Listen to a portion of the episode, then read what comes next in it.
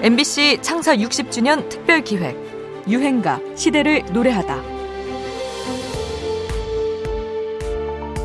노래만 들어서는 절대로 이 모습이 떠오르지가 않, 않아요.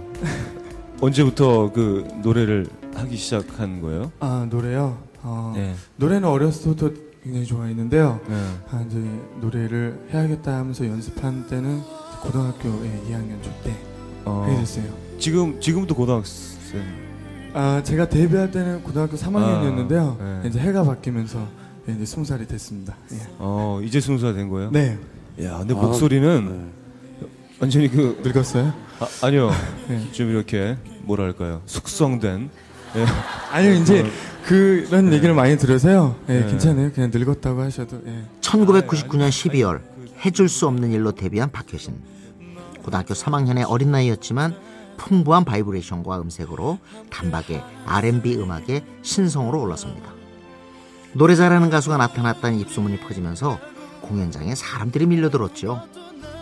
10여 년 전 한 인터넷 사이트에서는 최고의 가수를 꼽아보자면서 김나박이라는 말을 만들어내기도 했는데요. 이는 김범수, 나얼, 박효신 같은 쟁쟁한 가수들의 성을 따서 만든 신조어입니다.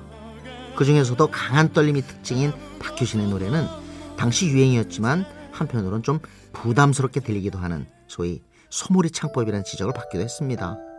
그는 꾸준히 창법을 변화시켜 나가지요. 이런 노력은 2004년 화제의 드라마 미안하다 사랑한다의 주제가이자 오늘의 유행가 눈의 꽃에서 빛을 발합니다.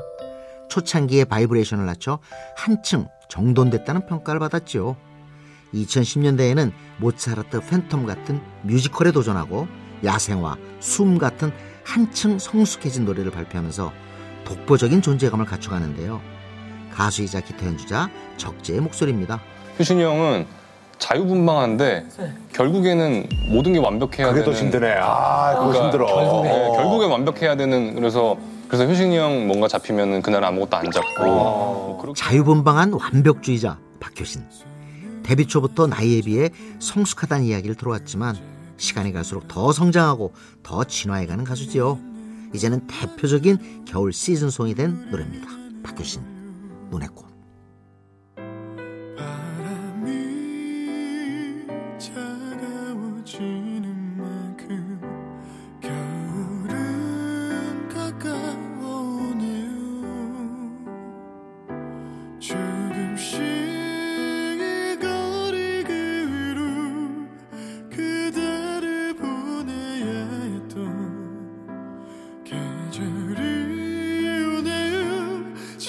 지